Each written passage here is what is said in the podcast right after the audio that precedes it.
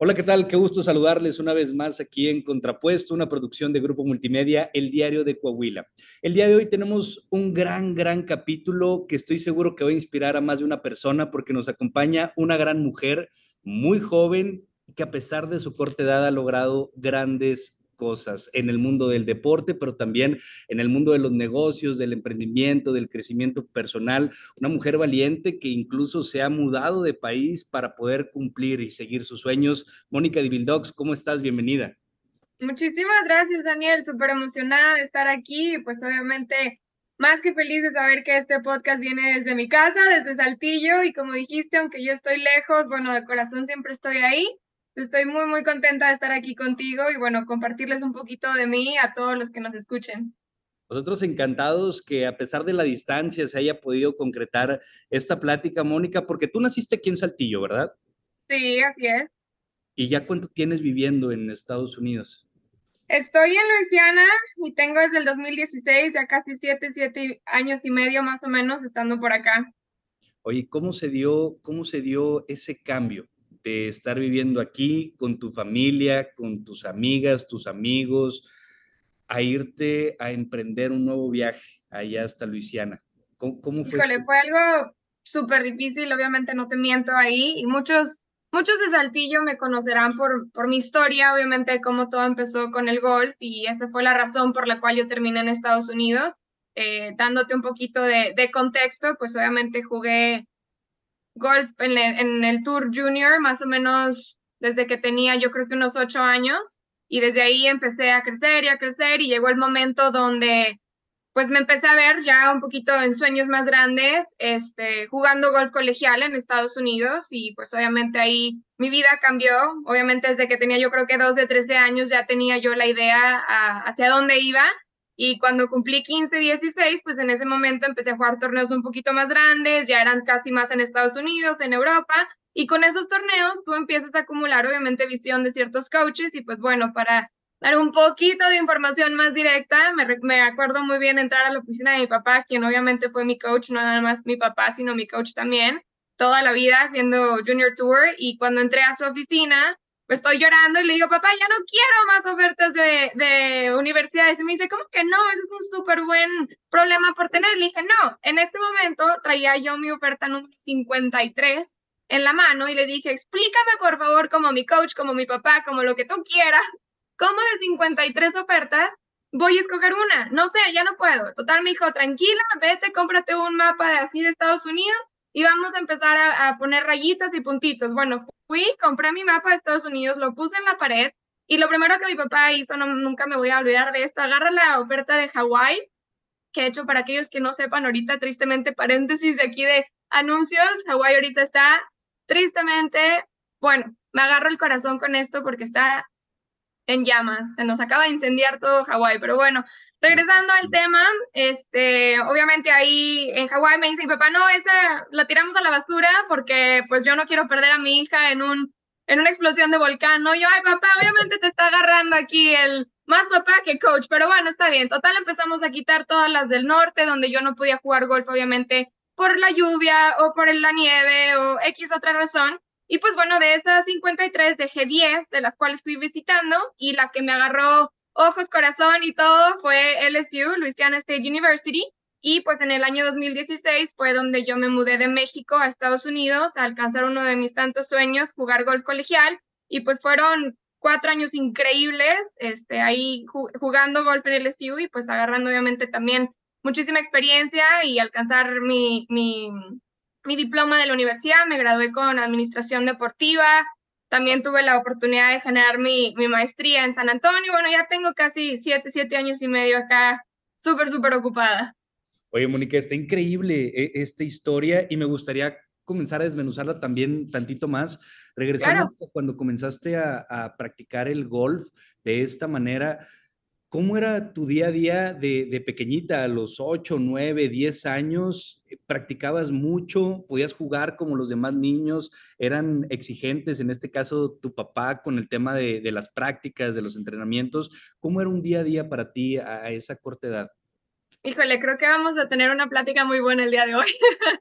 Desde chiquita, creo que lo primero que tengo que decir es que siempre me sentía la oveja negra Pero hoy, a mis 25 años, digo que bueno, y le agradezco muchísimo el haber sido la oveja negra porque me enseñó demasiado. Y cuando digo oveja negra es, Mónica creció jugando con puros hombres, golf, era el, es el deporte de los hombres, ¿sabes? Entonces en México en este momento, en especial en Saltillo, solamente tenemos un solo club de golf, el Club Campestre de Saltillo, y no había muchas niñas que jugaran golf. Entonces yo crecí jugando con mi hermano, con mis primos, con hombres mayores que yo y muchas veces, ¿sabes? Hasta te cerraban la puerta de que no, es un grupo de puros hombres. Y yo decía, espérense que jueguen con ustedes.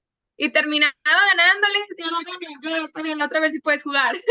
Entonces empecé así con ese, como, como muchas cosas te van enseñando cosas, ¿no? Ahí en ese momento me enseñaban a decirme, nadie me va a decir que no, me enseñaban también a que una mujer no tiene por qué tener las puertas cerradas, no porque eres mujer y juegas en un deporte de hombres, eres menos. Me enseñó tantas cosas crecer de esa manera. Este, entonces, bueno, eso fue una de las cosas. Dos, también yo creo que el crecer en un deporte tan diferente, ¿por qué diferente? Porque pues, obviamente en, México hablamos mucho de soccer, hablamos mucho de a lo mejor el fútbol americano, hablamos de mm, otros deportes que se conocen más, ¿no? Entonces apenas, de hecho, yo creo que el golf en el 2020, durante el COVID, fue donde empezó a crecer. Pero cuando alguien me preguntaba, ¿y tú a qué te dedicas? Ah, sí, soy golfista, y todo el mundo decía, golf, ¿cómo crees? Qué aburrido, ¿no? Y bueno, estamos hablando de cuando yo tenía 8 o 10 años, ¿no? Todas mis amigas jugaban a las Barbies, o mis amigos hombres jugaban soccer, y Mónica jugaba golf. Entonces, poco a poco fui así como que entrando en déjame ver cómo voy contestando. Y en un momento me di cuenta que yo no tenía que contestar con palabras, simplemente con acciones y en torneos y resultados. Entonces poco a poco la gente se fue dando cuenta de pues quién era Moni, Moni la chiquita de ocho años, donde tristemente Moni se perdió en muchísimas cosas, o sea, hablando por ejemplo eventos familiares, híjole, la cantidad de bodas que me perdí, nacimientos de mis sobrinitos o sobrinitas, empiezas tú a vivir en un, en un mundo muy, muy diferente, con muchísimos, ¿cómo se le pudiera decir? Con muchos aquí se me está metiendo la palabra en inglés otra vez, em, desafíos, digámosle, sí, donde eres diferente, ¿no? Entonces, a mis ocho años, pues bueno, obviamente estaba en la escuela, jugaba muchísimos deportes, fui nadadora, jugué básquetbol, entré a jugar un poquito de soccer. Y yo creo que dos semanas fue porrista y dije, esto no es para mí. No, gracias. Regresamos al gol. Y a los 12, 13 años viví una experiencia increíble con mi papá, donde yo era, bueno, yo decía que de grande iba a ser Michael Phelps, ¿no? En mujer, en la, en la natación. Y un día mi papá eh, me agarra en la sala llorando y le digo, pues que la verdad ya no quiero yo nadar, quiero dedicarme al golf. Y mi papá, bueno, para darles un poquito de contexto, mi papá fue profesional de golf. Así fue donde yo, como yo empecé a jugar golf, ¿no? Entonces me dice, ¿cómo que ya no vas a nadar? Pero si tienes súper buenos resultados y el nacional, mijita. Dije, no, yo quiero ser como tú yo quiero jugar golf y a eso me quiero dedicar. Entonces, a mis ocho años fue donde empecé a jugar mi primer torneo. No me voy a, bueno, el primer torneo no fue tan bueno. Yo creo que tiré, para aquellos que saben del golf, unos cuantos arriba de par, 42, 43. Pero el siguiente, después de haber llorado y decir, así no voy a jugar, yo voy a jugar mejor, porque tuve una experiencia un poquito fuerte ahí también, donde había una calificación para jugar un torneo nacional al cual yo me había quedado a un punto y varias de las chavas que calificaron en mi equipo llegaron y me dijeron, ay, sí, tú eres la que no calificaste. Y dije, de aquí se me van a amarrar. Y al siguiente torneo, gané el torneo con 34, que son dos puntos bajo par. Y a partir de ahí, yo creo que a mis ocho años fue el inicio donde viviera diferente o no, yo sabía mi meta, sabía que iba a jugar golf y que iba a ser una competencia.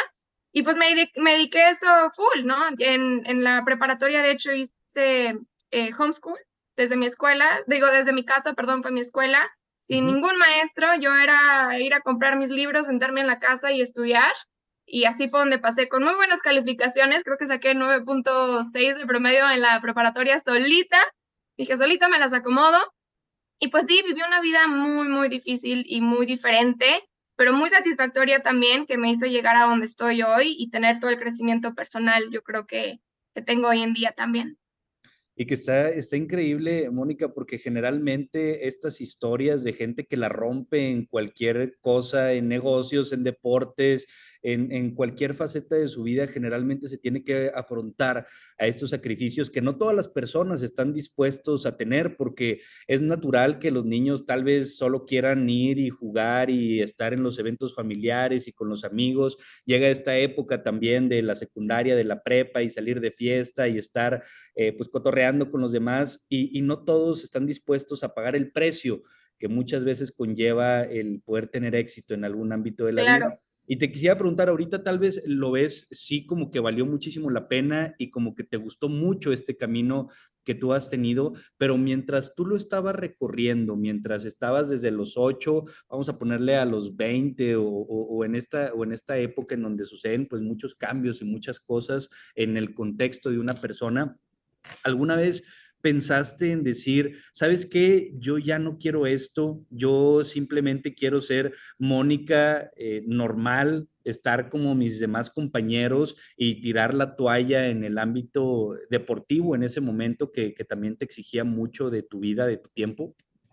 Sí, claro, muchísimas veces, muchísimas veces, porque si te imaginas, por ejemplo, así yo lo veía, si te imaginas un caminito así derechito y ves a toda la gente caminar derechito, pero tú vienes en contracorriente y todo el mundo se te queda viendo, pero ¿por qué? O sea, ¿por qué tú contracorriente y por qué eres la única? Y en ese momento yo decía, no, yo también quiero salir a las fiestas, yo también quiero ir a las bodas de mis primos, yo también quiero poderme dormir a las dos de la mañana y pasármelo bruto con todas mis amigas, yo también quiero esto. Y de repente un día me, me dio así como que dije, ¿por qué? ¿Y por qué quieres ser como todos? ¿Por qué no puedes ser como tú? Y porque como tú en algún momento, cuando seas mayor, la gente va a voltear a ti y te van a decir cómo lo hiciste. Y ya no pasas tú a ser esa persona que le pregunta a otra gente cómo lo hiciste. Ya eres tú quien responde a esa pregunta de cómo lo hiciste. Y mi respuesta va a ser caminé contracorriente. Esa palabra contracorriente siempre ha estado súper presente en mi mente porque nunca creciendo, te platico desde los ocho años, jamás, jamás me sentí como el resto, jamás. Y claro que en algún momento dije, quiero ser como el resto, pero volvemos al mismo, hoy volteo atrás y digo, qué bueno que no, qué bueno que fui la oveja negra, qué bueno que fui aquella persona que en algún momento todo el mundo criticó, qué bueno que fui, eh, que estuve en la boca de mucha gente, qué, qué bueno, qué bueno, porque hoy volteo atrás y mucha gente que te criticó, que te dijo, que cómo puede ser que vivas esa vida, por qué no te vienes con nosotros, porque es gente que tristemente no, no, no tendría por qué contarlos con los dedos de mis manos, como dice mucha gente. Tu gente más cercana a ti es la gente que o te añade o te quita, ¿no? La verdad, claro que sí, muchas veces quise tirar la toalla, en especial a partir de ciertos torneos donde no recibías los, los resultados que buscabas, porque imagínate qué fuerte era también el prepararte siete días de la semana sin descanso, 12, 13 horas al día desde tempranito, 5 de la mañana, levántate, ve al gimnasio, desayuna súper bien. Cuando estaba en la escuela, pues me iba a la escuela después de haber ido al gimnasio en la mañana, terminaba la escuela y luego obviamente tenía que entrenar en la tarde y luego volvería al gimnasio. Cuando yo tenía mi preparatoria en línea, pues obviamente era acomódatelas como puedas, siempre trabajando y de repente llegas a un torneo donde tú esperabas tirar X número bajo par y ganar el torneo y de repente te das el trancazo en la cabeza de que pues quedé en quinto. Y quinto para mucha gente será buena, pero para ti es como, pero yo trabajé por primero. Son muchos golpes que te vas dando en la vida, pero la verdad es que es increíble cómo todo te va formando. Qué bueno que no tiré la toalla, la verdad, hace tiempo, porque la vida hubiera sido muy diferente. Oye, Mónica, ¿y qué tanto eh, impacta el, el, ámbito psicológico también para poder sobrellevar, sobrellevar esta carga de trabajo? ¿Y tú cómo lo manejabas? Porque cuando llegaban esas críticas, esos comentarios de, de, de gente que tú podrías llegar a, a, percibir o cuando llegan estos malos resultados, cuando las cosas no salen tal vez como tú quieres, ¿Cómo manejabas esos momentos de, de, frustración para poder tomarlo y decir, caray, en lugar de tirarme como pasa con la mayoría de la gente, voy a usar esto incluso como combustible para poder ir adelante y, conseguir aquello que yo quiero y no rendirme en mis sueños y en mis metas.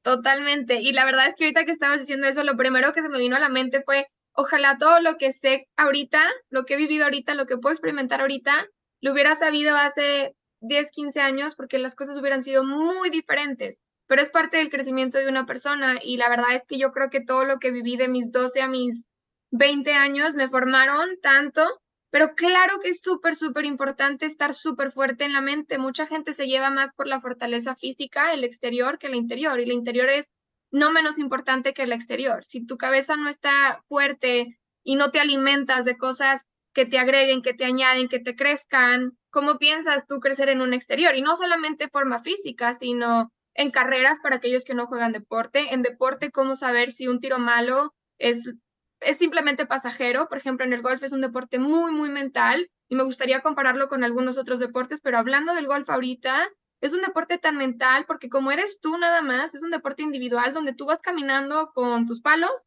llevas un caddy, pues bueno, también tu caddy, ¿verdad? Pero en, en, el, en tu etapa junior es cuando juegas sola.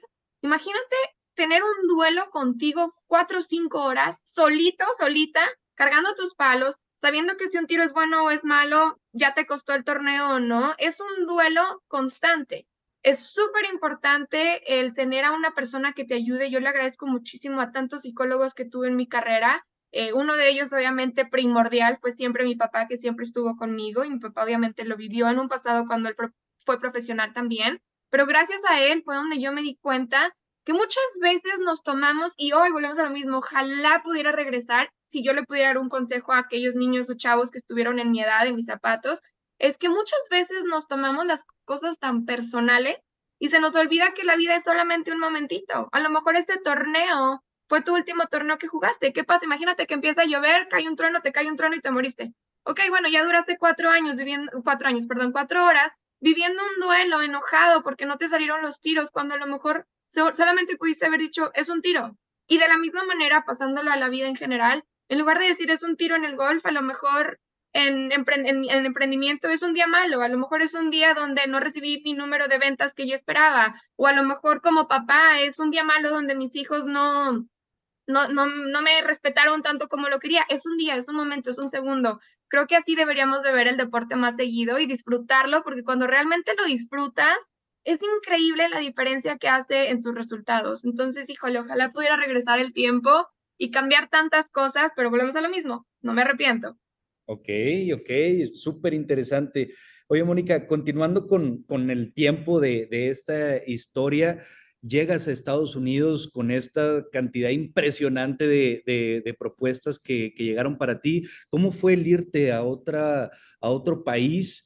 lejos de lo que tú estabas acostumbrada, lejos de tus amigos, lejos de, de tu familia, lejos de, tu ciudad en donde habías crecido. ¿Cómo fue ese cambio para ti? Súper difícil, súper diferente. Aquí estamos para hablar como quien dice a calzón quitado, súper directo, sin filtro. La gente veía lo bonito. La gente veía, híjole, Moni se la está pasando bomba. Vive en, en Luisiana, está en LSU. Mucha gente conoce a LSU por el equipo de fútbol, obviamente. Moni va a todos los partidos de fútbol. Moni se la pasa viajando. Todo el mundo veía lo bonito de Moni.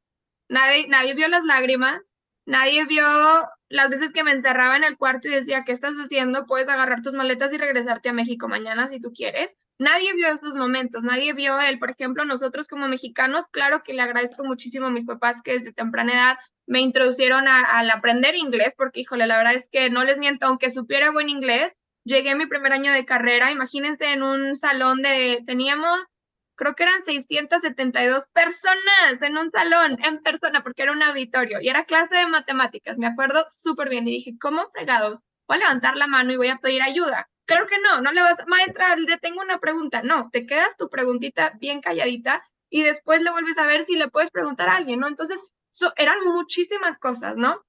Regresando al punto de la distancia, yo me salí de mi casa cuando tenía 17 años. Y me acuerdo haberle dicho a mis papás, gracias por todo lo que hicieron estos 17 años de mi vida, me diste todo el tiempo, todo el amor, toda la educación, todo el dinero, todo lo que te pude haber pedido y no, me lo diste. A partir de ahorita, yo solita.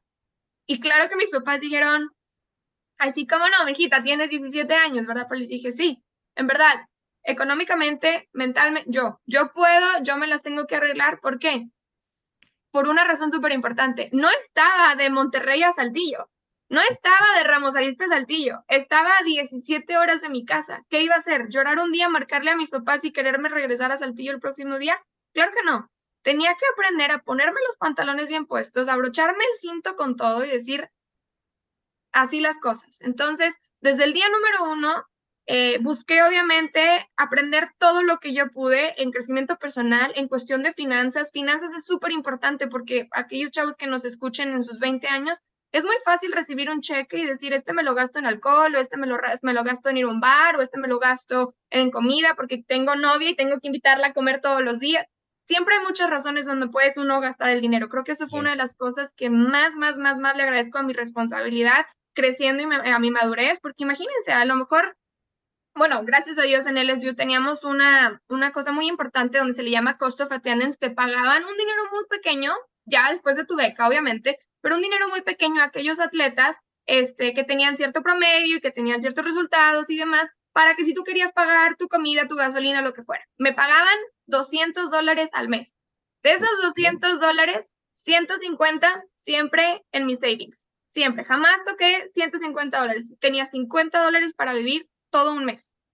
No tenía carro, siempre me metía obviamente a subirme con alguien en el carro para que me diera ride de mis, de mis compañeras de equipo. Comía lo más que pudiera comer, súper nutritivo, obviamente, en la cafetería de LSU, que la cual era increíble. No necesitaba más alimentos porque todo nos lo daban, gracias a Dios. Estaba en un lugar muy, muy bueno. Este, en ese momento no tenía carro, entonces esos 50 dólares yo los usaba para cualquier emergencia que yo tuviera. Aprendía, obviamente, entender finanzas, aprendí a ser fuerte mentalmente, aprendí a respetar a la gente y que la gente me respetara. ¿Por qué? Porque obviamente veían a la única mexicana alrededor de puros americanos y creían que Moni se iba a dejar que obviamente le dijeran cosas porque era mexicana, porque sí pasaron y pasaron muchas veces. Claro que sí, claro que sí, ay, sí, Moni la morenita, Moni, pero obviamente con palabras un poquito diferentes, ¿no? Pasas de todo y más siendo mujer. Y dije, a mí nadie me falta el respeto. Y aprendí muchas de esas cosas. Claro que le marqué a mis papás muchas veces diciéndole que los extrañaba. Yo vivía sola. Claro que tenía de repente un par de, de roomies, pero pues casi nunca las veía. Y aprendes también a vivir en soledad, porque eso es súper importante. Porque más vale estar sola que mal acompañada. Claro. Y en la universidad aprendí el valor de eso. Aprendí por qué es súper importante, como mi mamá siempre creciendo, siempre me lo decía, Moni, vas a contar a tus mejores amigas con una sola mano. Sí, mamá, ¿cómo no? Yo tengo 54.300 amigas, no es cierto. A fin de cuentas, todos los días solo te tienes a ti. Solo te tienes a ti. Claro que sí tienes amigos y van a estar ahí para los buenos ratos, pero a veces tenemos que darnos cuenta quién está en los malos, quién está en el que tuviste un mal torneo. Si tuviste un buen torneo, todo el mundo, ay, Moni, mi mejor amiga, súper padre, vamos a salir, qué bueno, qué bueno. Pero tienes un mal torneo y quién está ahí para decirte, Moni, estás aquí sola. Y sé que estás, porque para eso vas. Cuando tú te vas a una universidad por deporte a Estados Unidos, es súper diferente. Tú te vas a un deporte, a una universidad en deporte en Estados Unidos para competir y porque eso es tu full time, eso es todo lo que tú vas a hacer y por lo que la gente te va a conocer. Y cuando no tienes un resultado bueno, te caes, te vas para abajo. Entonces tienes tú también que aprenderte a levantar. Fue una, una experiencia, cinco años en la escuela, súper difícil. Volvemos al mismo tiempo, no me arrepiento. Hoy eso me hizo muchísimo más fuerte, tanto dentro como por fuera. No, pues es que imagínate toda la cantidad de, experiencias, de conocimiento, de sabiduría, de madurez que adquiriste durante este tiempo. Digo, solo aquí en pocos minutitos de lo que me has platicado, de verdad es impresionante porque aparte es en diversas áreas, la financiera, la emocional, la independencia, el tema de, la, de aprender a vivir en soledad también es, es muy importante porque generalmente la gran mayoría de las personas no estamos acostumbradas a, a estar bien con nosotros mismos hasta un punto de poder estar en completa soledad y por eso muchas veces también buscamos compañías que no son de buena calidad y que no nos hacen bien, pero es importante el poder estar tranquilo contigo mismo, el saberte levantar solo. Sí, por supuesto, tener a tu círculo de, de amistades, de familia, de gente cercana, pero saber también cómo poder salir adelante contigo mismo nada más, el poder tener esa resiliencia para poder afrontar los problemas de, de una manera efectiva. Entonces, ¿qué, qué fregón, Moni, todas estas experiencias que pudiste llegar a tener en, en estos años de escuela. A continuación, llega el momento en el que te gradúas, tienes que ver qué va a seguir, cómo tomas estas, estas decisiones, qué pasa después de la universidad.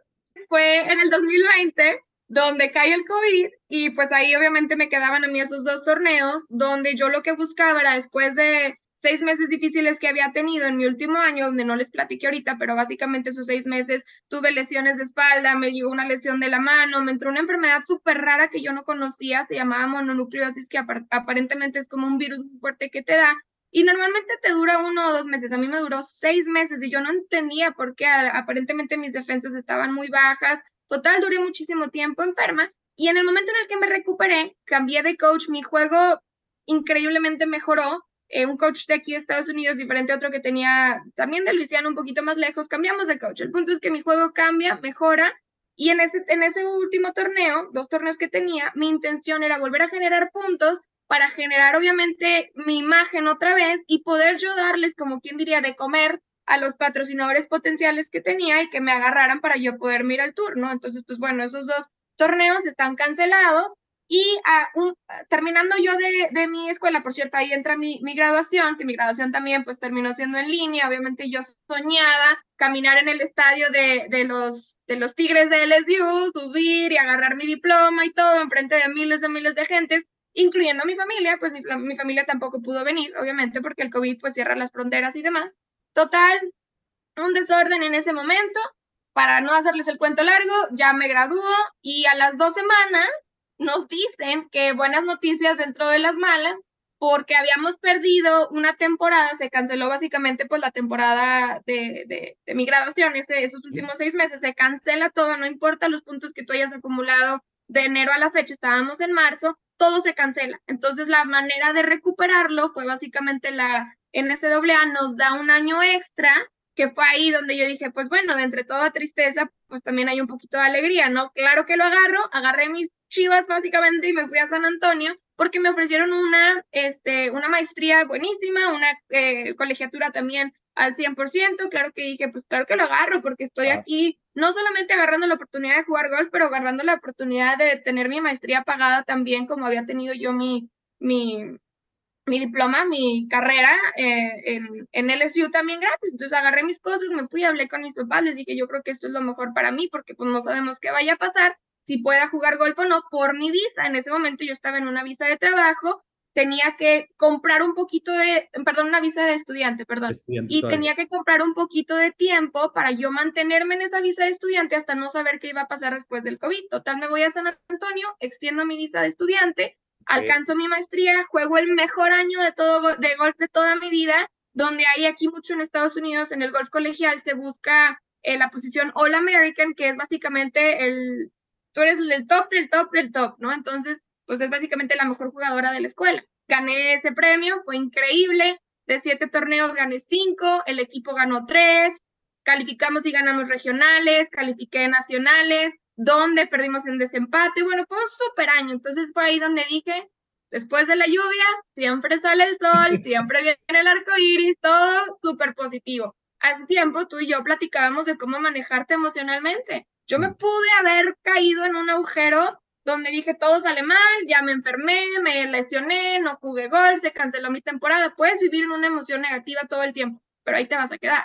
Si tú vives en el quizá, o en el va a mejorar, o en el esto va a pasar positivamente, las cosas tienen que cambiar, todo viene desde tu corazón y desde tu cabeza.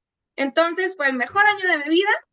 Ahí es donde ya volvemos a cambiar un poquito las emociones, porque me regreso a Luisiana después de haber tenido el peor año, entre el mejor año y luego regresamos a Luisiana. Mi intención de regresar a Luisiana era jugar profesional, porque había tenido el mejor año ya de golf. Otra vez, ya había agarrado otra vez ritmito, ¿no? Me regreso a Luisiana y mi intención fue jugar en septiembre 21 del 2021. Era mi primer torneo profesional. Yo ya estaba lista, me seguía preparando, todo bien, vamos, vamos, vamos, vamos. Septiembre 16, cae un huracán aquí en Luisiana, justo en el lugar donde yo iba a jugar mi torneo. Entonces, pues básicamente me marcan y me dicen que el torneo se había cancelado. Estamos hablando de septiembre, donde mi visa se cancelaba en noviembre. Se terminaba mi visa. Yo, les, yo tenía dos meses para darle de comer, volvemos a lo mismo, a mis patrocinadores y que me dijeran, no te preocupes, yo te patrocino así, así, así, y te incluyo tu visa. Bruto. Nada de eso pasó. Nada de lo que yo tenía planeado pasó. Entonces, ¿qué tengo que hacer en septiembre? Buscar la manera de quedarme en Estados Unidos comprando otra vez tiempo porque mi intención y mi meta siempre fue quedarme a vivir en Estados Unidos, ¿no? En ese momento me dicen, tienes estas dos opciones. o te vuelves a meter a la escuela donde yo dije, ya, por favor, ya estudié mucho. No, ya, ya mi carrera, mi maestría, ya, por favor, ya sáquenme de la escuela. o saques una visa de trabajo.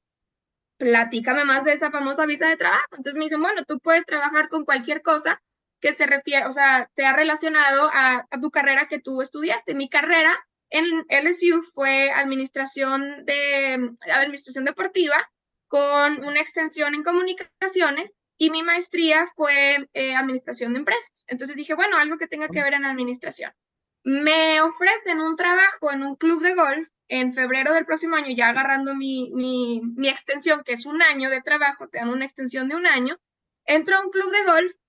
En ese club de golf, haz de cuenta que yo entré como Mónica, la que sabe jugar golf, nada más. Nadie me conocía. Digo, sí me conocían, pero no, no del lado negocios, me conocían del lado deportivo. ¿no? Bueno, ahí es donde Moni empieza a crecer un poquito y fue, creo que, un momento increíble, porque en ese momento me di cuenta que tú creces siempre con una cosa que aprendiste, ¿verdad? Porque pues tus papás, tu familia, tu gente alrededor te empiezan a alimentar de, esto eres tú, es que qué padre, eres increíble, Moni, juegas golf bruto, tú te vas a dedicar a jugar golf el resto de tu vida. Y de repente pasa algo que no puedes controlar. Yo no pude controlar el COVID, no pude controlar un huracán, no pude controlar mi visa. Son cosas que no puedes controlar. Y en ese momento me di cuenta que no nada más había nacido para jugar golf.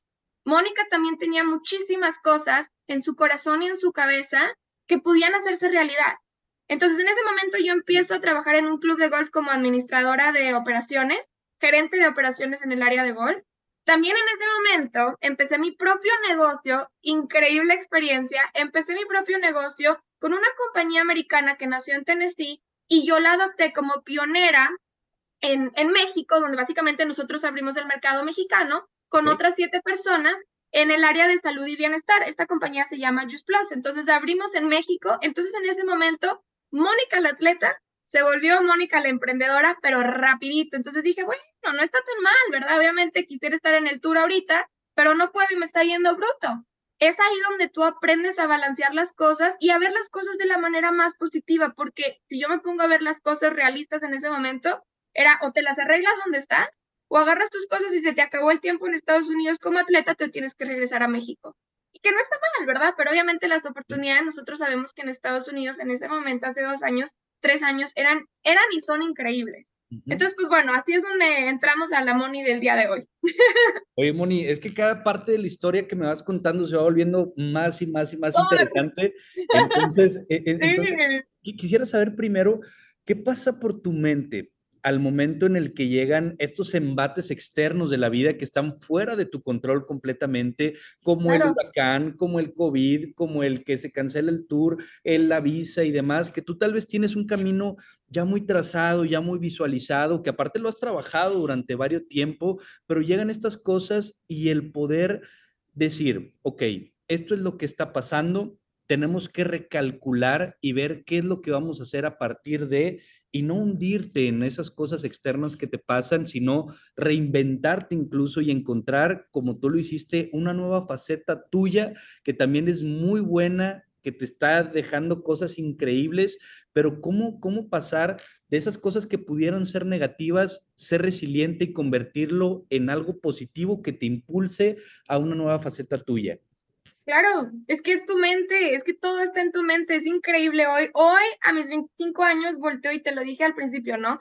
Si yo pudiera poner lo que sé hoy en mi vida hace 5, 10, 15 años, Moni sería un monstruo completamente diferente. Literal. Yo algo que me llevo muchísimo en mi mente y en mi corazón siempre es que no puedes dejar que tu pasado te nuble la posibilidad de un, un increíble futuro. ¿Por qué? Porque si tu pasado fue así las cosas y de repente llega algo que no puedes controlar, pues no puedes rescatar tu pasado así las cosas. No se puede, ya pasó, no, no, hay, no hay regresar al pasado. Entonces no puedes dejar que ese pasado básicamente nuble la oportunidad de que tu futuro sea todavía mejor. Nada, nada, nada está mal en este momento. Nada. Te podrás quejar, podrá haber muchas cosas buenas o malas, pero nada de lo que vivimos hoy en día está mal aunque tú sientas lo contrario, podrás sentir que el mundo se te cae encima. Les prometo a los que nos están escuchando, escuchando, perdón, que mi mundo se me caía encima en el 2020 con el, bueno, en el 2019 con mis lesiones, en el 2020 con el COVID, en regresando de San Antonio, eh, todo, se me caía el mundo encima, pero yo pude dejar que el mundo se me cayera encima o pude haber hecho salirme del agujero donde me encontré y yo crear mi propio nuevo mundo. Exactamente fue lo que yo hice. Entonces, si tú sientes lo contrario, solo eso solamente te está diciendo que sigues viviendo en el pasado o en el qué será o en el qué hubiera pasado. Pero si nosotros nos dedicamos a vivir aquí, ahorita, ya en este instante, te das cuenta que todo es perfecto y que todo es exactamente como tiene que ser y que es ahí donde tú empiezas a crecer. Entonces, yo creo que no, no, hay, no hay forma de, de rechazar lo que uno vive. Me acuerdo leer un libro, me encanta leer, y leo un libro donde Steve Jobs decía que tu tiempo de vida es limitado, ¿verdad? No podemos nosotros controlar, quiero vivir 90 o 100 años. Tu tiempo de vida es limitado. Entonces no podemos vivir básicamente en los zapatos, dos zapatos, de otra persona o en los zapatos de la vida que otra gente te prometió, que era lo que platicábamos. Ah, sí, tú vas creciendo y tu familia te dice, Moni, tú juegas golf bruto, vas a ser golfista todo toda tu vida. Entonces tú te quedas con eso anclado en tu cabeza y en el momento en el que algo que tú no puedes controlar, exactamente el COVID o todo lo que te platicaba, ¿qué dice? Mónica regresa a ancla, oye, pero es que todo el mundo me dijo que yo iba a ser golfista profesional y les estoy fallando, no estoy siendo golfista profesional ok, pero el mundo te está poniendo todavía otra oportunidad enfrente tuya. No puedes dejar que las opiniones de otra gente básicamente nublen tu voz interior que te dice, ten la valentía, ponte los pantalones y sigue adelante.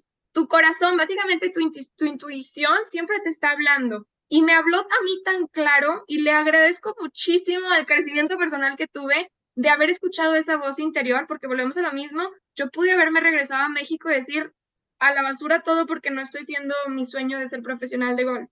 Se me pusieron muchísimas oportunidades enfrente. Ahorita tengo oportunidad de seguir jugando golf increíble y es el mejor golf que he jugado en toda mi vida. ¿Por qué? Porque no tengo presión de nada. Mi presión básicamente es, bueno, yo, yo para platicarles qué estoy haciendo ahorita rapidito, soy gerente ya con mi cambio de vida, soy gerente de desarrollo de negocios para dos compañías de ingeniería, una es civil y otra es mecánica y eléctrica, Básicamente ustedes saben, yo no tengo nada de ingeniería, les platiqué mis carreras y no, ninguna de mis carreras dijo ingeniería, ¿verdad? Entonces yo no tengo nada de ingeniería, la única ingeniería que tengo es la de ingeniármelas de cómo me las arreglo, haciendo negocios, agarrando una visa, yo eso me las ingenio, otra ingeniería no tengo.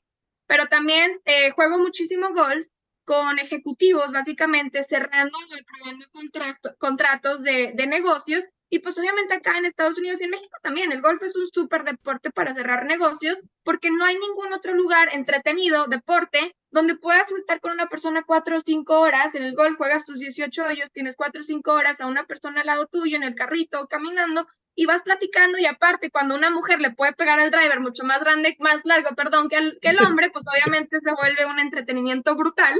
Entonces, eso también hago, hago les platicaba, tengo mi negocio en la industria de salud y bienestar con, con la compañía Just Plus y también empecé a hacer un poquito de freelancing para contrataciones en estaciones de radio, televisión y comerciales, que de hecho acabo de cerrar uno hace un mes con Honda aquí en Estados Unidos para el mercado hispano.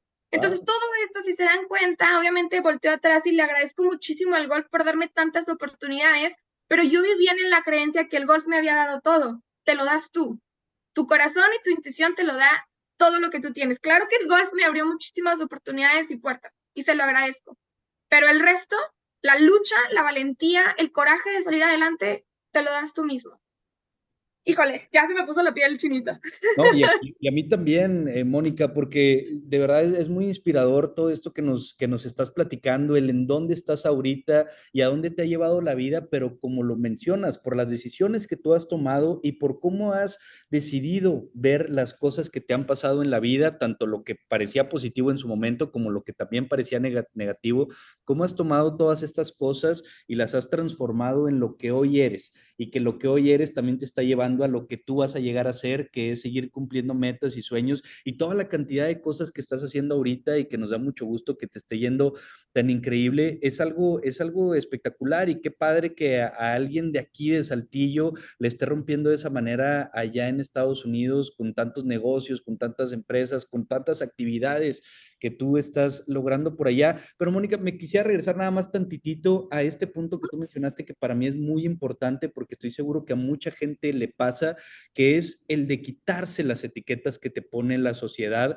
muchas veces incluso tu familia desde pequeños que te van metiendo en una cajita en donde te ven ciertas habilidades o ciertas cualidades y dicen, no, Mónica, no, Daniel, es que tú eres muy bueno para esto y tú vas a hacer esto. Pero tal vez después la vida o tú mismo dices, es que tal vez esto no es lo que quiero hacer de mi vida. Para ti fue difícil el ir en contra de, de ese, es que Mónica es golfista y exclusivamente golfista y va a ser golfista profesional y ese es como su único destino.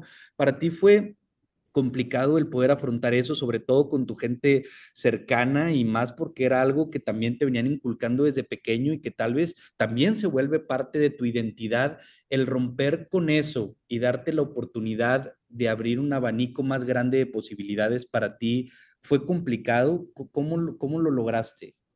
Sí, claro, súper complicado. O sea, no, no se los quiero, ay, no, hombre, súper fácil, nada más quítate las etiquetas y ya, sigue adelante. Claro que no. Claro que no, toma muchísima disciplina, toma muchísima, muchísimo crecimiento personal, muchísima meditación, muchísimo... Yo creo que mucho de eso me ayudó cuando estuve en el SU que les platicaba hace ratito, el, el aprender a vivir en tu soledad, porque en tu soledad o te hablas negativo o te hablas positivo, y si te hablas negativo te juro que no suena nada bonito, porque yo también lo hice pero me di cuenta que después de hablarme positivo, de abrirme a la posibilidad, de abrirme a la oportunidad, sentía una paz interior tan diferente que decía, pues, porque quiero vivir en un aspecto negativo? No, no, no, no, no, para nada, yo esto no. Entonces, obviamente todo cambio al principio es súper difícil, muy, muy difícil al principio. Se siente un short orden así como que en el proceso, en la mitad, pero al final, ya que empiezas a crear tus resultados y te das cuenta de la oportunidad y las opciones que este cambio te da, se siente increíble. La verdad es que es algo que no puedo poner en palabras, que siempre se siente simplemente increíble. Al principio todo va a ser complicado. Yo creo que lo que más hice al principio fue entender que hay tantas cosas porque yo lo veía en otras gentes. Si esta persona es un súper emprendedor, ¿por qué yo no? Si esta persona es un super coach de golf, ¿por qué yo no? Si esta persona es un super tú, tú, tú, tú, ¿por qué yo no? Todo el mundo puede. El chiste es tú tienes que entender exactamente qué es lo que tú quieres. Para mí, mi meta obviamente siempre fue quedarme en Estados Unidos, tenía que encontrármelas, ingeniármelas como. Para mí fue obviamente mi, mi primera opción, entrar al mundo del emprendimiento. Y no es algo que digo, ay, sorry, tuve que meterme al mundo del emprendimiento. Al contrario, fue bruto, vamos a emprender, vamos a agarrar un negocio, algo que te motive, porque yo creo que si tú encuentras algo que verdaderamente te apasione, es, es, es súper fácil encontrar disciplina y dedicación, porque también mucha gente busca quitarse esas etiquetas, empezar a emprender, empezar a jugar algún deporte, sin ponerle realmente el, la dedicación y la pasión atrás de eso. Yo siempre le digo a la gente que entreno, me gusta mucho entrenar a la gente a, a emprender, para tener los resultados del top 5 tienes que hacer lo que el 95% no está dispuesto a hacer. Punto. Y si se trata de quitarte etiquetas, búscatelas. Agarra libros. Lee, yo no les puedo explicar, ojalá les pudiera enseñar mi, mi, librería que tengo, porque tengo como 50 libros que todos los leí desde el 2019, justo que empecé con las lesiones. Este, la gente básicamente te va a decir, es que tú estás loco, es que, por ejemplo, a mí me dicen muchísimo eso, Moni, tú estás loca, tú haces muchísimas cosas, tú deberías de agarrar una y simplemente dedicarte a una pues ¿por qué? O sea, ¿por qué si yo puedo crecer, no? Entonces, en el momento en el que empecé a ver mis oportunidades, me di cuenta que cada una de las etiquetas era reemplazada. Mónica, tú solamente puedes jugar golf. Ah, pero ahora soy emprendedora, entonces, bye, te quito. Mónica, es que tú solamente eres una persona súper seria en el campo de golf. Bueno, pero es que en el mundo del emprendimiento yo soy súper divertida y soy súper abierta y tengo muchísimas amistades, entonces te quito. Cada cosa buena que tú vas teniendo reemplaza una mala mientras tú tengas la seriedad de, de ponerla realmente en una balanza y entender cuál es la que más paz te da a ti. Yo creo que eso a mí me ayudó mucho, el tener así como que hacerme para atrás y darme cuenta de cuál es la que más paz me dio en ese momento. Claro que yo sueño todavía de jugar algunos torneos profesionales y va a pasar, va a pasar. Nada más que no lo estoy apresurando, estoy esperando a que el momento se dé, así como todo se ha estado dando últimamente. Y qué bonito también eso de, de, esperar los tiempos y de trabajarlos conforme se van presentando ahorita, porque muchas veces también tenemos este sentido de inmediatez en donde queremos todo ya ahorita y si no sale nos frustramos y demás, pero en cambio no, o sea, ir dejando que la vida se vaya presentando y tú ir trabajando también conforme lo que se te va dando, pero sin querer apresurarlos y disfrutar las etapas, disfrutar los procesos, que creo que es algo que también muchas veces dejamos a un lado. Y Mónica, a ver, a mí me causa mucha, mucha curiosidad el saber cómo te organizas para poder hacer tantas cosas en estos momentos, cómo es un día eh, normal para ti, ¿Cómo, ¿Cómo, es tu agenda, la llevas en tu celular, tienes una agenda física, ¿Cómo, cómo te organizas para poder cumplir con todas las actividades que tienes en tu día a día movería la computadora, pero si muevo la compu se cae el micrófono, la cámara y todo. la única que tengo es aquí, pero tengo mi calendario en la pared, tengo mi agenda aquí, tengo una... Si no te organizas, se te van a caer los pocos pelos que te quedan en la cabeza. Claro que tengo muchísimas cosas que hacer en un día, pero es que todo, recién, todo necesita organización. Algo que estoy haciendo últimamente y se lo recomiendo muchísimo a toda gente que nos esté escuchando, el libro del Club de las 5 de la mañana de Robin Sharma, punto. Escúchenlo.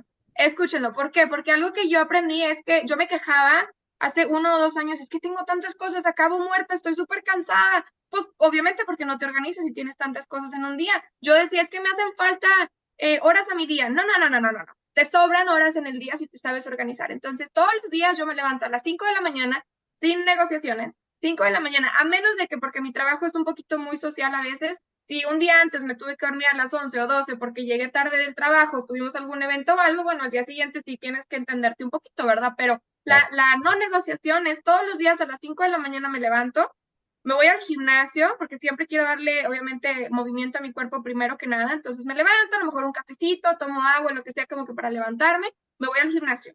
Regresando del gimnasio, tengo 20 minutos de agendar el resto de mi día. ¿Qué voy a hacer hoy? ¿Cuántas llamadas tengo? Obviamente ya las tengo en mi calendario de mi, de mi teléfono, pero 20 minutos es, quiero revisar mi día, quiero asegurar que todo está todavía puesto. Si tengo más cosas que agregar, las agrego.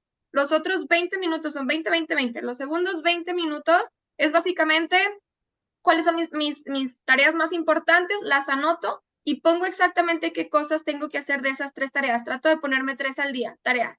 Y los otros últimos 20 minutos en 20 minutos me tengo que perdido leer uno o dos capítulos de un libro. Saco un libro y leo, porque si tú empiezas con un poquito de motivación todos tus días, el resto fluye y vives como con un mantra. Yo siempre me pongo mantras en las mañanas de así como que, ok, esto va a ser lo que me lleve a terminar mi día de hoy. Y ya el resto del día voy contra mi calendario. Si termino antes, bruto, muchas veces termino a las 12, muchas veces a las 8, dependiendo de los eventos. Si me tengo que ir a, por ejemplo, ahorita estoy empezando a jugar otros deportes también para divertirme un poquito más. Empecé a jugar voleibol los martes, no me lo van a creer, horrible, pero estoy intentando. Este, juego también muchísimo golf con mis clientes, entonces en las tardes me voy a jugar golf con mis clientes. Si es un negocio, o sea, día de negocio, pues a lo mejor voy a jugar golf a las 7 de la mañana, pero ya me levanté a las 5 y ya agendé en dos horas de 5 a 7 las cosas que tenía que hacer. Entonces, sí, sí es muchísima disciplina personal, pero la verdad es que te ayuda muchísimo cuando tú vas eh, como que dándole palomita, ¿no? A las tareas que te pones día a día, porque si no hay, no hay pierde. Claro que si estás cansado y no te las puedes acabar todas en un día, pues bueno, ya nada más las pones al día siguiente, pero ya tienes como una idea de tu día, de tu semana y hasta de tu mes si, si quieres trabajar un poquito adelantado, ¿no? Sí, es que sí, no, no podría ser de otra manera para que pudieras hacer tantas cosas, pero es una característica que yo creo que comparten también las personas que tienen éxito en diversos campos, que tienen muy bien estructurado su día y entonces eso, a, a veces el calendarizar o el organizar podría parecer que encadena a una persona, pero al contrario, la libera para que así pueda hacer todo lo que realmente quiera hacer y que no sea presa de los sentimientos o de las emociones momentáneas, de decir, caray, no, y no quiero ir al gym porque no tengo ganas. No, o sea, es, tienes que ir porque ya está en tu agenda y tienes que cumplirlo y entonces ya vas y dices, ya está palomeado y cumples con lo que en realidad quieres, con tus metas a corto, mediano y largo plazo y de esa manera puedes seguir avanzando y no te estancas. Claro. Claro, a lo mejor esto lo dejaremos para alguna otra plática en algún futuro, pero nada más para como que entrar en ese tema rapidito, el movimiento en tus días en la mañana es súper importante. ¿Por qué? Porque si te das cuenta, como tú lo dijiste, muchísimas de las gentes que son súper exitosos, hay algún movimiento en la mañana. ¿Cuántas gentes exitosas tú conoces? Bueno, no quiero ponerme a entrar en detalles, ¿verdad? Pero que son, que tienen sobrepeso o que están súper, eh, eh, como que no, no, no saludables, ¿verdad? No, mucha gente exitosa se ve increíble, hasta está más joven. Es como que tienes que moverte. Cuando menos quieres moverte es donde más tienes que moverte para que te levantes y tengas la energía, tomar muchísima agua. A mí por eso también me, mm, entré muchísimo en el tema de la salud y la bienestar, el bienestar, porque me, me, motiva mucho, me llama mucho la atención el que cuando en tu mejor momento, en tu mejor salud estás, es cuando mejores resultados tienes.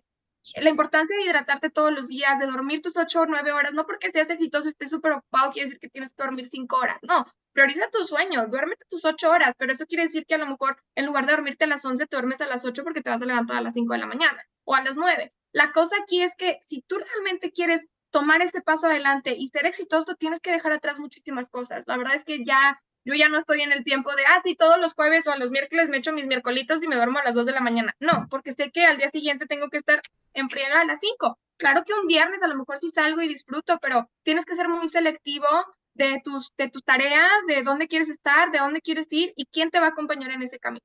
Súper importante. Claro, y es que al final es un equilibrio, no se puede dar tampoco una cosa sin la otra y entonces el sueño, la alimentación, el ejercicio, eh, las amistades también, todo, todo, todo, todo va a sumar para que al final de cuentas tú puedas sacar tu mejor versión o tu potencial en lo que sea que estés haciendo de la, de la mejor manera. Nos has comentado de lo importante que han sido los libros y la lectura para ti, para tu desarrollo y tu crecimiento. Ya nos recomendabas el libro de el Club de las 5 de la mañana. ¿Qué otros dos o tres libros le podría recomendar a la gente que nos está escuchando? Híjole, esta va para una persona especial en Saltillo, porque no les puedo explicar lo mucho que este libro me cambió la vida. Se llama Tengo algo que contarte de Alfonso Aguirre. Ojalá nos esté escuchando para que vean lo mucho y te lo agradezco muchísimo, Alfonso, por haber puesto todos tus momentos fáciles y difíciles con, sin ningún filtro en ese libro, porque la verdad es que mucha gente piensa que el éxito es fácil y que la gente que no tiene éxito es porque no merece tener éxito. No es cierto. Todo el mundo merece éxito. El chiste es que no todos tenemos la agalla de ponernos los pantalones bien puestos y ir contracorriente. ¿Se acuerdan que les dije que contracorriente es una palabra favorita mía de mi vocabulario? Contracorriente. No mucha gente tiene las agallas de ir contracorriente. Yo creo que ese es uno de mis de mis favoritos. Híjole, tengo tantos libros de crecimiento personal, ojalá los hubiera tenido aquí, este, pero esos últimos dos, el, cinco, el Club de las 5 de la mañana, el de Alfonso Aguirre es de mis favoritos, y tengo un par que la verdad yo creo que han sido un poquito más, son libros en, inglés, pero de ventas. Y esos libros de ventas, lo que a mí me ayuda mucho es no necesidad, no, no necesidad de saber vender. Les recomiendo mucho que la gente que esté metido en negocios lea libros de negocios. Sí, el crecimiento personal es esencial, pero los libros de negocios te ayudan a saber qué es lo que la otra gente está haciendo y por qué son exitosos. Porque si tú eres, se me vino la palabra psicólogo, si eres psicólogo, pues obviamente tienes que saber cómo hablar de tu, de tu negocio, ¿no? Vender tu negocio. Si tú eres deportista también, ¿cómo tienes que venderte tú? Porque obviamente estás buscando patrocinadores. Todo el mundo vende. Ah, vende aunque sea por negocio o sea situación personal, vende. Todos los libros que tengan que ver de ventas igual se los queda a, deber, podemos, no sé si tengas algún link o algo, podemos ponerlo en los links, porque sí tengo muchísimos, que la verdad yo leo muchísimo y algo que me ha ayudado últimamente, esto es también nota importante.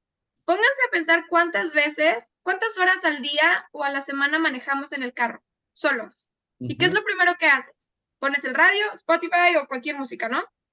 ¿Por qué no audiolibros? ¿Por qué no podcast? La gente te lo está, te lo está dando sea gratis o no. por ejemplo, aquí en Estados Unidos, la suscripción para el, la aplicación de Audible, que es tus libros en, en, de audio, te cuesta 14 dólares al mes. Ay, no, es que no, no quiero pagar 14 dólares al mes. O sea, pero entonces sí puedes irte a gastar 50 dólares en el bar. O sí puedes irte a gastar 1.300 pesos en X bar, o en X alcohol, o en X cigarros, o en X babes que te están dejando nada. Pero no puedes gastarte 400, 200, 100 pesos en un libro. Entonces, los libros yo creo que siempre los recomiendo, podcast, libros de, eh, de audiolibros, la verdad es que tengo muy pocas veces que me subo a mi carro y escucho música, a lo mejor ya en la tarde cuando ya di todo mi, mi energía que tuve por dar y por compartir y ya voy de regreso a mi casa y tengo 20, 10, 15 minutos, pues sí, ponemos música porque quiero terminar el día en un super mood, ¿no? Pero en la mañana, cada vez que me subo a mi carro antes de las 12 o 1 de la tarde, siempre estoy escuchando audiolibros porque algo me están dejando para el resto del día. Una mantra que de hecho usé hoy, estoy abierta a mis posibilidades. Y esa, estoy abierta a mis posibilidades, viene de libros. Entonces tú tienes siempre que estar dispuesto a aprender, a generar más crecimiento, a estar alrededor de gente que te quiera eh, ayudar a crecer y te quiera ver crecer. Esos son creo que consejos que no mucha gente te da muy seguido, eh, porque vivimos normal, ¿no? Todos los días pasamos día a día, pero leer libros y, y ver qué gente te rodea, creo que son mis top dos consejos del día ahorita.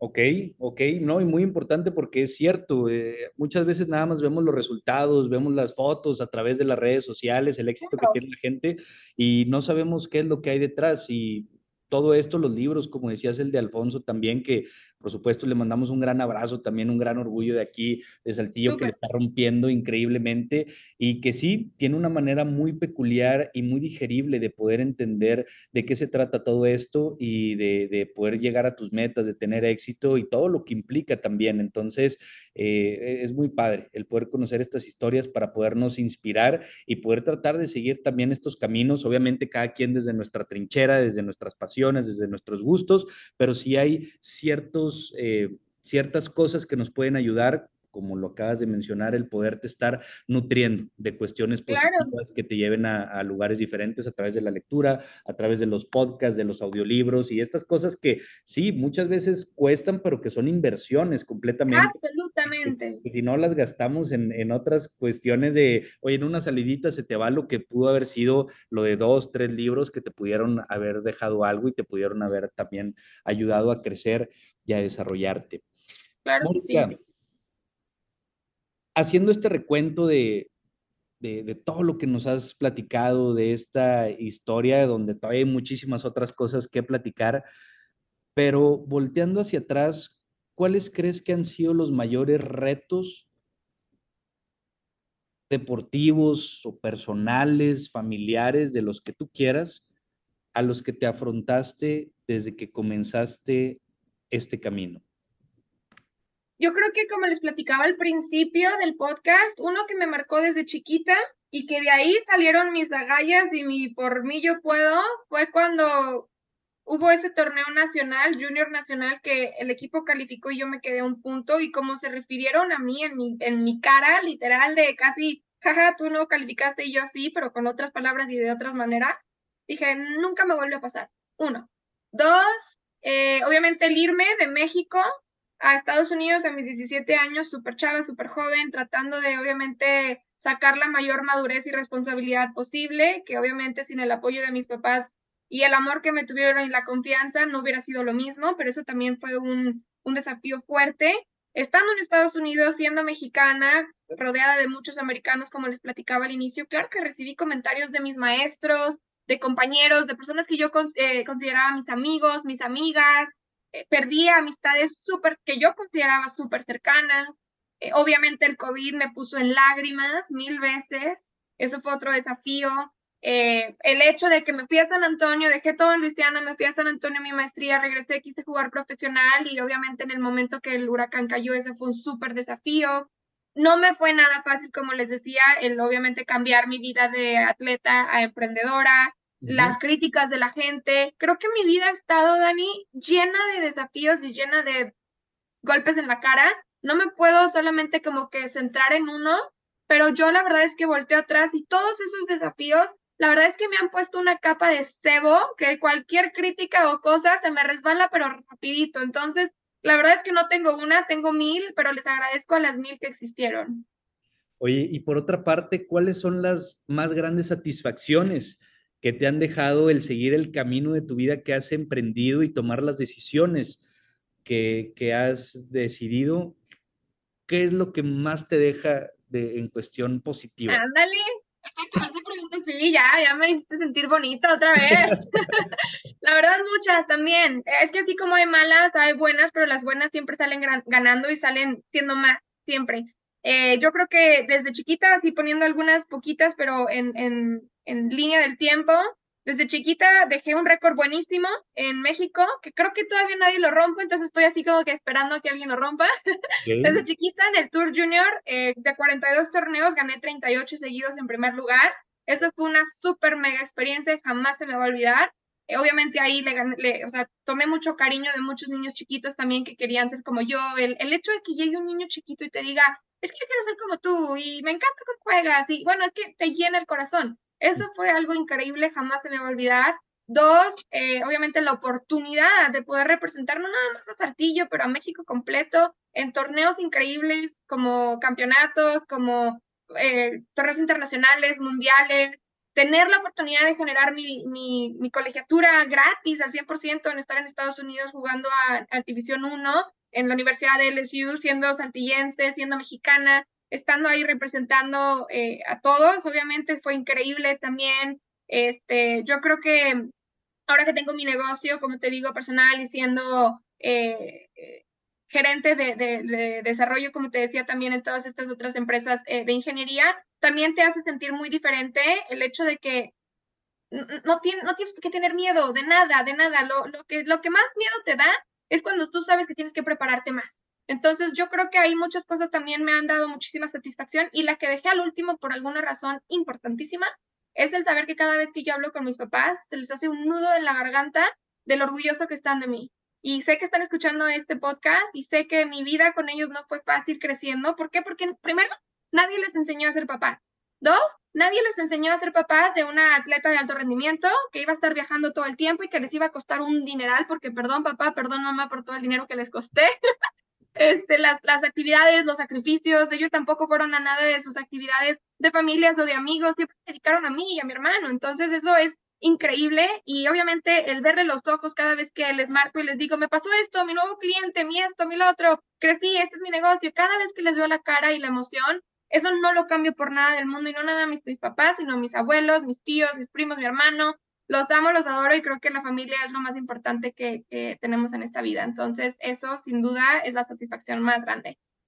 Qué bonito, qué bonito eh, todo este recuento y el poder contar también con este pilar tan importante de motivación, de inspiración, que es la familia, que siempre nos empuja y que nos quiere ver de la mejor manera y que tú lo hayas tenido de esta forma, este apoyo por parte de, todos ellos, pues ahí están los resultados, ahí lo están viendo en estos momentos y por supuesto que deben de estar por demás orgullosos. Mónica, si bien sabemos que el futuro muchas veces es incierto, ¿cómo te gustaría verte a ti dentro de cinco años? Primero que nada, yo creo que con la felicidad que tengo ahorita, pero multiplicada por cinco millones.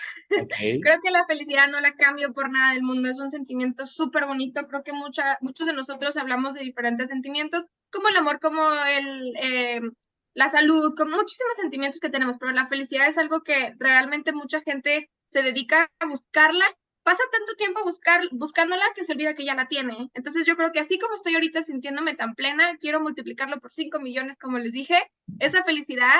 Este, me veo, bueno, no sé si en cinco años casada y con hijos, la verdad no creo, no, no creo. la verdad, eso mucha gente, mucha gente que le pregunto a mi edad, 25 y 30 años, dicen, ah, sí, en cinco años voy a estar casada y con hijos. Yo, yo quiero tener más negocios, yo quiero viajar más por el mundo, yo quiero cerrar más contratos, Este, yo creo que sí, muy emprendedora, a lo mejor creciendo más mis negocios que tengo ahorita.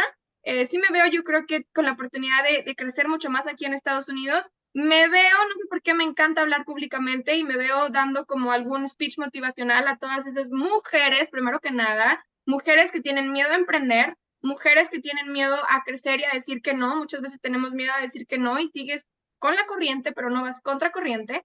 Eh, también yo creo que un speech a aquellos jóvenes que tienen, tienen así como esa incertidumbre de qué será. ¿Por qué? Porque muchas veces cuando nos grabamos de la preparatoria o de la carrera, no qué va a pasar. Y es normal. Yo me volteo para atrás y según yo, ya lo tenía todo organizadito y bien bonito, planeado en una agenda y pues la verdad es que la agenda la tiré hace cuatro años porque todo cambió. Entonces siempre estamos expectos de qué va a pasar y qué sigue. Sí me veo dando pláticas así, me encanta, me motiva mucho, me apasiona mucho. Este, y pues bueno, yo creo que eso más o menos resume donde me veo eh, feliz, sí, la verdad es que cierro los ojos y me veo feliz.